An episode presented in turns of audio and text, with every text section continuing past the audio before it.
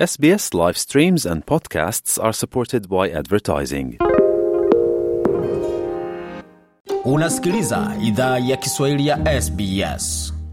Waendelea kuisikia idhaa Kiswahili ya SBS ukiwa na migodi migerano. Kwa sasa tuleke moja kwa moja katika swala zima la kuomba msaada wa kuongezewa mshahara wako. Je, ni kipi ambacho kinastahili fanyika? Nini ambacho unastahili fanya?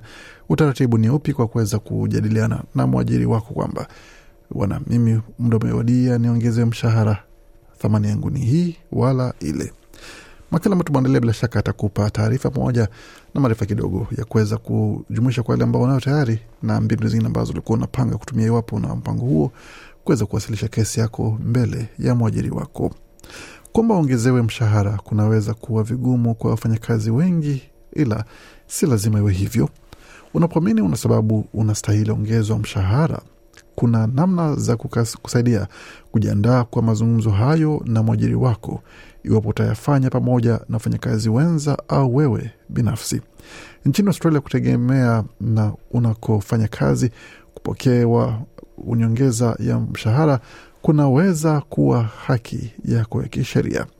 Ingawa sheria kuhusu kuongezewa kwa mshahara zinatofautiana katika sehemu za kazi, mikataba ya kazi kawaida huweka wazi mpangilio wa kuongezeka kwa mshahara kama sehemu ya, ya tathmini ya utendaji wa kila mwaka wa mfanyakazi.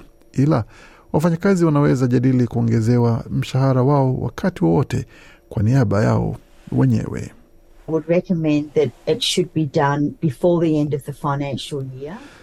Kwa hiyo naweza pendekeza ifanyiwe kabla ya mwisho wa mwaka wa fedha, na kwa hiyo mwaka wa fedha huisha Juni 30. Hapo ndipo bajeti ya na fedha za mwaka hupangwa kwa mwaka ujao. Kwa hiyo kabla ya mwisho wa mwaka wa fedha, tuseme Aprili au Mei, huo ndio wakati ambapo unastahili omba mkutano wa kujadili uwezekano wa kuongezewa mshahara ili nyongeza hiyo ijumuishwe ndani ya bajeti ya mwaka ujao. Ongezeko ya kila mwaka kwa mshahara wa wafanyakazi unaweza kuwa pia haki yao kisheria. Sehemu nyingi za kazi nchini Australia ziko chini ya mfumo wa Fair Work System. Mfumo huo unajumuisha mikusanyiko wa sheria za ulinzi katika sehemu za kazi kitaifa. Sheria hizo pia zinajumuisha viwango vinavyoweka wazi kima cha chini cha mishahara ya wafanyakazi katika sekta na kazi maalum. Wafanyakazi wanaofunikwa na sheria hiyo wana haki ya kuongezewa kiwango cha chini cha mshahara kila mwaka kama ilivyoamuliwa na the Fair Work Commission baada ya mashauriano na chama cha wafanyakazi. Sehemu za kazi ambazo zina makubaliano ya malipo pia zina masharti ya kisheria ya nyongeza ya viwango vya chini vya mishahara.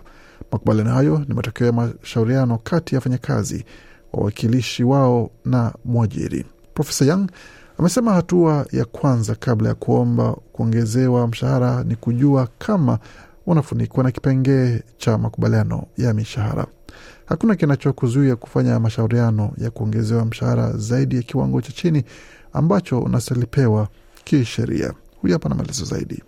So they can negotiate a pay rise for anything over and above. They can negotiate over award payments. Profesa Young anasema kwamba kwa hiyo wanaweza fanya mashauriano ya kuongezewa mshahara zaidi ya kupita hapo. Wanaweza washauria juu ya kiwango kilichowekwa au mkataba na juu na zaidi ya makubaliano ya biashara yao.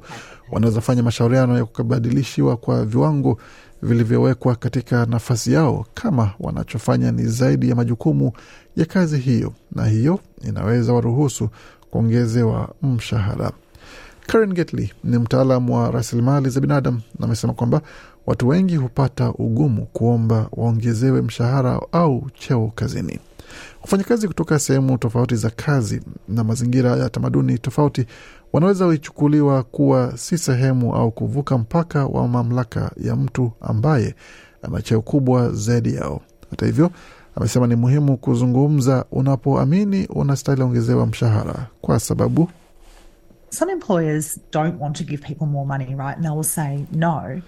Nasema baadhi ya waajiri hawataki wapa watu hela zaidi, na watasema la, ila si kwa sababu ni ombi lisilofaa. Kama kwa kweli unastahili ongezewa mshahara kwa mchango wako, basi kitamaduni inafaa kuuliza. Watu wengi nchini Australia wanaweza sema kabisa, na waajiri wengi pia wanaweza sema hivyo. Kwa hiyo kunaweza kuwa misamaha, ila jua ukweli kuhusu tamaduni za sehemu za kazi za Australia kusaidia kujiamini kuwa ni sawa kwako kuuliza swali hilo. Profesa Young ameongezea kuwa ku, kuangalia mishahara inayolingana katika tovuti za ajira, katika mtandao wa sekta yako na katika mazingira ya sehemu yako ya kazi ni muhimu kwa ajili ya kupata maarifa sahihi na kujinua kwa mazungumzo kuhusu ongezeko ya mshahara unaostahili. Ila ameonya kuwa mara nyingi kuna tamaduni ya usiri kuhusu mishahara ndani ya sehemu za kazi ambao huwa na athari zisizo na uwiano kwa wafanyakazi ambao ni vijana, wanawake na kundi za wachache. Huyu hapa na maelezo zaidi. Often find that there's a disparity and a lack of transparency between different groupings in terms of. Nasema mara nyingi huwa unapata kuna utofauti na uhaba wazi kati ya makundi tofauti kwa upande wa malipo. Nadhani ni muhimu kuwa na vikundi vya watu unaohisi starehe kufanya kazi nao, kisha baada ya wakati unaanza kuzungumza kuhusu baadhi ya vitu na kuviwasilisha.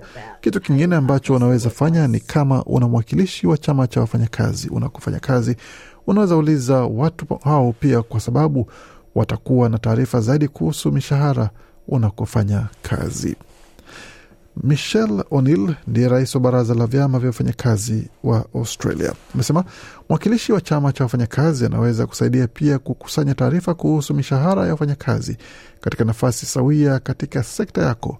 Data hiyo inaweza kuwa nzuri unapofanya mashauriano kuhusu kuongezewa mshahara. Huyu hapa na maelezo zaidi. You can find out how someone who might be doing the same job working for a different company or in a different organization. Amesema unaweza jua jinsi mtu utakayefanya kazi sawia naye anayefanya kazi katika kampuni tofauti au katika shirika lingine, aina ya mshahara wanaopokea, ili uweze pata kama sehemu ya hoja yako kuwa watu wengine wanalipwa hivi katika kazi kama hii.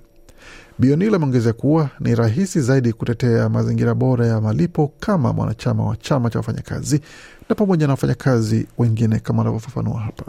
Even if your workplace hasn't had an agreement before, you can join together. Anasema hata kama unakofanya kazi hapajakuwa na makubaliano kabla, mnaweza ungana na wafanyakazi wengine katika chama kusema tunataka mazungumza kuhusu makubaliano kwa kila mtu anayefanya kazi hapa. Hapo hiyo ndiyo namna bora ya kuongezewa mshahara. Daima ni vigumu kama ni mtu binafsi. Kile ambacho una, ushahidi unaonyesha ni kwamba wanachama wa chama cha wafanyakazi nchini Australia wastani hulipwa dola 312 zaidi kwa wiki kuliko watu ambao si wanachama wa vyama vya wafanyakazi. Bionil amependekeza pia kuwa kabla ya kuomba nyongeza ya mshahara wako binafsi, wafanyakazi ambao ni wanachama wa chama cha wafanyakazi kuwasaidia kufanya maandalizi. Chama cha wafanyakazi kinaweza toa mwongozo na rasilimali kuwasaidia wafanyakazi katika mchakato huo kwa ufanisi na I think it's always important to be well prepared, and that's what a union can help you with. So Anasema nadhani daima ni muhimu kujitayarisha vizuri, na hicho ndicho chama cha wafanyakazi kinaweza kusaidia kufanya. Kwa hiyo kufikiria kuhusu utakachosema na aina ya mifano, ni lini ulipokea nyongeza ya mshahara wa mara ya mwisho, jinsi kazi yako imebadilika. Kwa hiyo una wajibu zaidi, unawafanyia kazi masaa tofauti, kazi unayofanya imekuwa ngumu zaidi, ama umejifunza ujuzi mpya katika kazi yako. Hata hivyo, si lazima uwe mwanachama wa chama cha wafanyakazi ili uombe uongezewe mshahara. Kama umewasilisha ombi kwa niaba yako mwenyewe, Profesa Yang amedokeza ulenge utakavyojieleza, hususan thamani unayoleta katika sehemu yako ya kazi na But I'd be really focusing the argument around what you've achieved in your job, to looking at sort of evidence. Anasema nitalenga mazungumzo yangu kwa mafanikio uliopata katika kazi yako pamoja na kuwasilisha ushahidi ulionao. Na kwa hiyo, kwa mfano, unaweza onyesha kuna kiwango kikubwa cha ufanisi, au unaweza onyesha kuwa umeleta kiasi fulani cha hela au wateja fulani wapya, au umebadilisha mchakato na wa kazi kuleta ufanisi zaidi na kiongozi kulingana na mtaalamu wa rasilimali watu Karen Getly, unavyoomba kuongezewa mshahara kunaweza tofautiana na kutegemea shirika unalofanya kazi na mtu utakayezungumza naye. ila amesema hakuna haja ya kufikiria sana kuhusu hali hiyo kwa sababu It's always a one to one conversation. And again, it'll depend on the availability. daima huwa ni mazungumzo ya mtu mmoja kwa mmoja, na tena yote yanategemea upatikanaji wa watu hao tunaozungumza kuhusu. Kama ni meneja wako, kazi yao ni ya aina gani? Unajua, kama kawaida huwa wanaketi ofisini, basi unaweza bisha mlangoni na kuuliza kama wakati huo ni mzuri kufanya mazungumzo nao. Katika mazingira mengine, itakuwa vizuri kuomba miadi kuzungumza nao, na unajua, nadhani kutoifanya iwe tatizo kwako itakusaidia.